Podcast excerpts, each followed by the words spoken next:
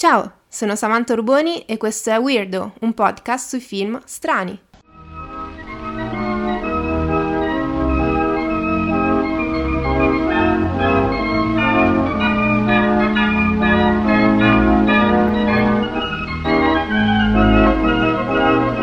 Ciao a tutti e a tutte, oggi vi parlo di Solaris, film del 1972 di Andrei Tarkovsky. Solaris è un film di fantascienza tratto dall'omonimo romanzo di Stanislav Lem ed è il primo lungometraggio a colori del regista russo.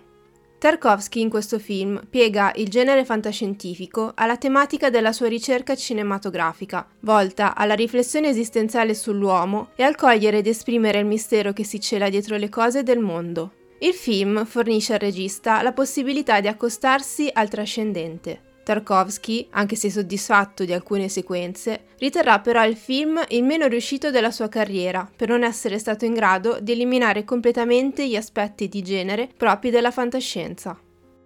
Lo psicologo Chris Kelvin sta per partire alla volta del pianeta Solaris per raggiungere l'equipaggio della stazione scientifica intorno al pianeta.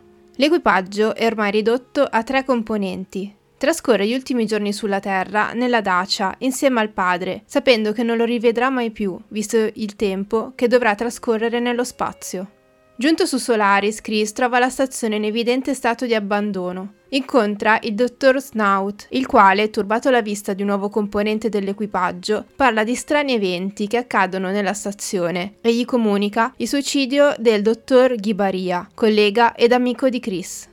Giunto nella stanza dell'amico, Chris rinviene un messaggio video nel quale Ghibaria lo mette in guardia della strana influenza che il pianeta può avere su di lui, perfino da far perdere la ragione. Lo spaesamento di Chris aumenta quando incrocia per i corridoi un adolescente che segue fino a una cella frigorifera dove trova il corpo congelato di Ghibaria. Confuso da quello che gli sta accadendo, sviene. Al risveglio Chris trova al suo fianco la moglie Ari, che però è morta suicida dieci anni prima. In un primo momento di smarrimento, i tre abitanti della stazione orbitante discutono sull'accaduto e giungono alla conclusione che queste visioni non sono altro che doppi creati dall'oceano di Solaris. Solaris, il pianeta, crea questi doppelganger, attingendo dai ricordi e dai pensieri più intimi dei terrestri durante il sonno. Denso di elementi simbolici, soluzioni visive e sonore, il film è il racconto di un viaggio dentro la coscienza. Il pianeta Solaris è il nostro cervello e i personaggi che vediamo man mano materializzarsi all'interno dell'astronave sono le persone che vivono l'inconscio dei protagonisti. Difatti il film si svolge in un immenso non luogo, come la mente.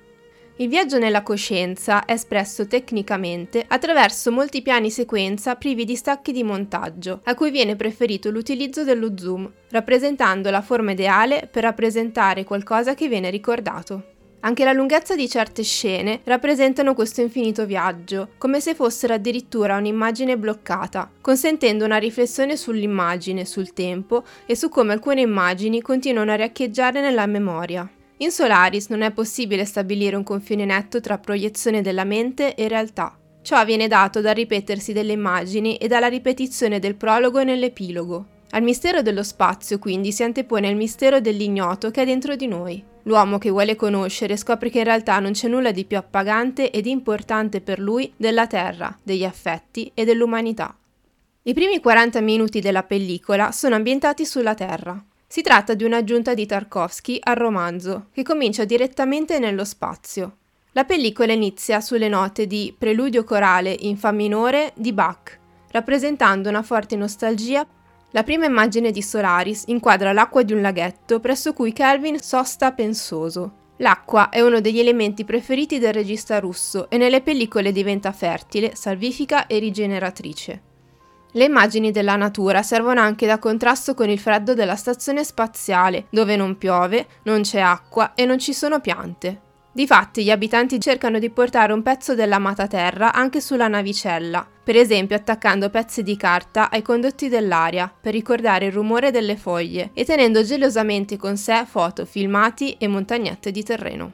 Anche la cultura fa parte di questo attaccamento ai beni terrestri. La biblioteca è il posto più importante e più curato della navicella, dove ci si ritrova per avvenimenti importanti e si torna per un attimo a vivere come si viveva sulla Terra. Si legge al lume di candela il Don Chisciotte di Cervantes, si ricordano passi di Tolstoi e Dostoevsky e al posto delle finestre ci sono delle vedute di Bruegel. In particolar modo la riproduzione di I cacciatori della neve diviene un mezzo per i ricordi di Chris. Qui Chris, grazie al quadro, fa un viaggio nel suo passato, ricordandosi la sua infanzia sulla neve, uno dei momenti più belli vissuti dal protagonista. La cultura diviene quindi mezzo per ricordarci chi siamo. Il quadro rappresenta anche la nostalgia e il desiderio degli astronauti di tornare alla Terra e il loro attaccamento a tutto ciò che è terreno. Nessun viaggio spaziale o contatto con ciò che è alieno potrà mai soddisfare l'individuo e lenire i suoi tormenti esistenziali.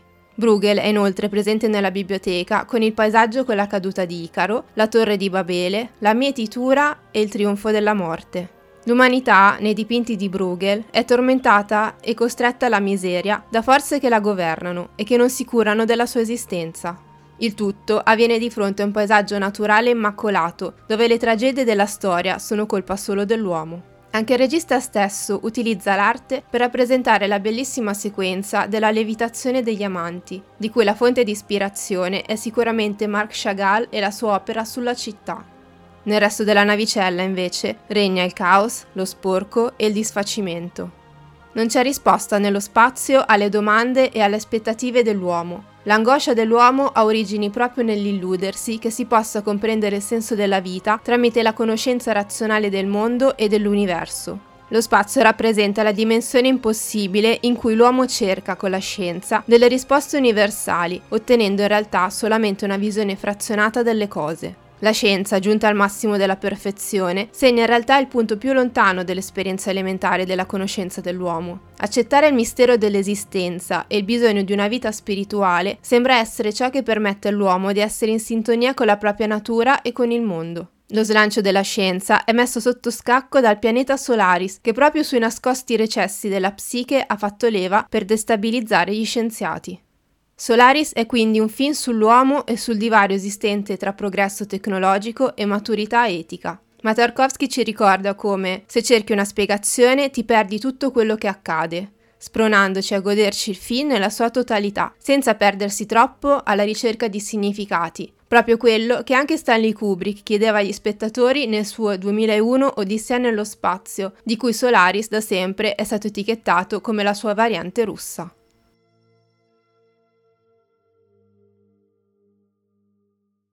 Questo era Weirdo, un podcast sui film strani. Io sono Samantha Ruboni e vi ringrazio di avermi ascoltata. Se volete potete seguirmi anche su Instagram alla pagina at weirdopodcast dove potete trovare aggiornamenti, anteprime e approfondimenti dedicati alla puntata appena postata e dove potete chiedermi curiosità ed elucidazioni.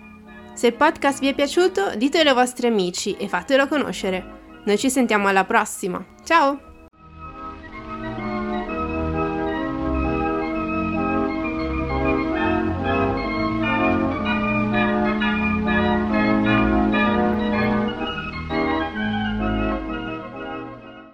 Curiosi del prossimo episodio? Per i più coraggiosi che si sono avventurati fin qua, ecco un piccolo indizio. Do I know you? Do you ever shop at Barnes Noble? Sure. That's it! Yeah? I've seen you, man! Book slave there for like five years now. Oh. Jesus. I would thought I would remember you. Years? It might be the hair. What might? It changes a lot, the color. That's ah. why you might not recognize me. It's called Blue Ruin. Right. Color. Snappy name, huh? I like it. Yeah. Anyway, this company makes a whole line of colors with equally snappy names. Red, Red Menace, Yellow Fever, Green Revolution. Gotta be a job coming up with those names. You think there could possibly be a job like that? I mean, how many hair colors could there be? 50 maybe. Someone's got that job. Agent Orange. I came up with that one. I apply my personality in a paste. Oh, I doubt that very much. Well, you don't know me, so. You don't know, do you? Beh, allora vi aspetto. Mi raccomando, non mancate. Alla prossima, ciao!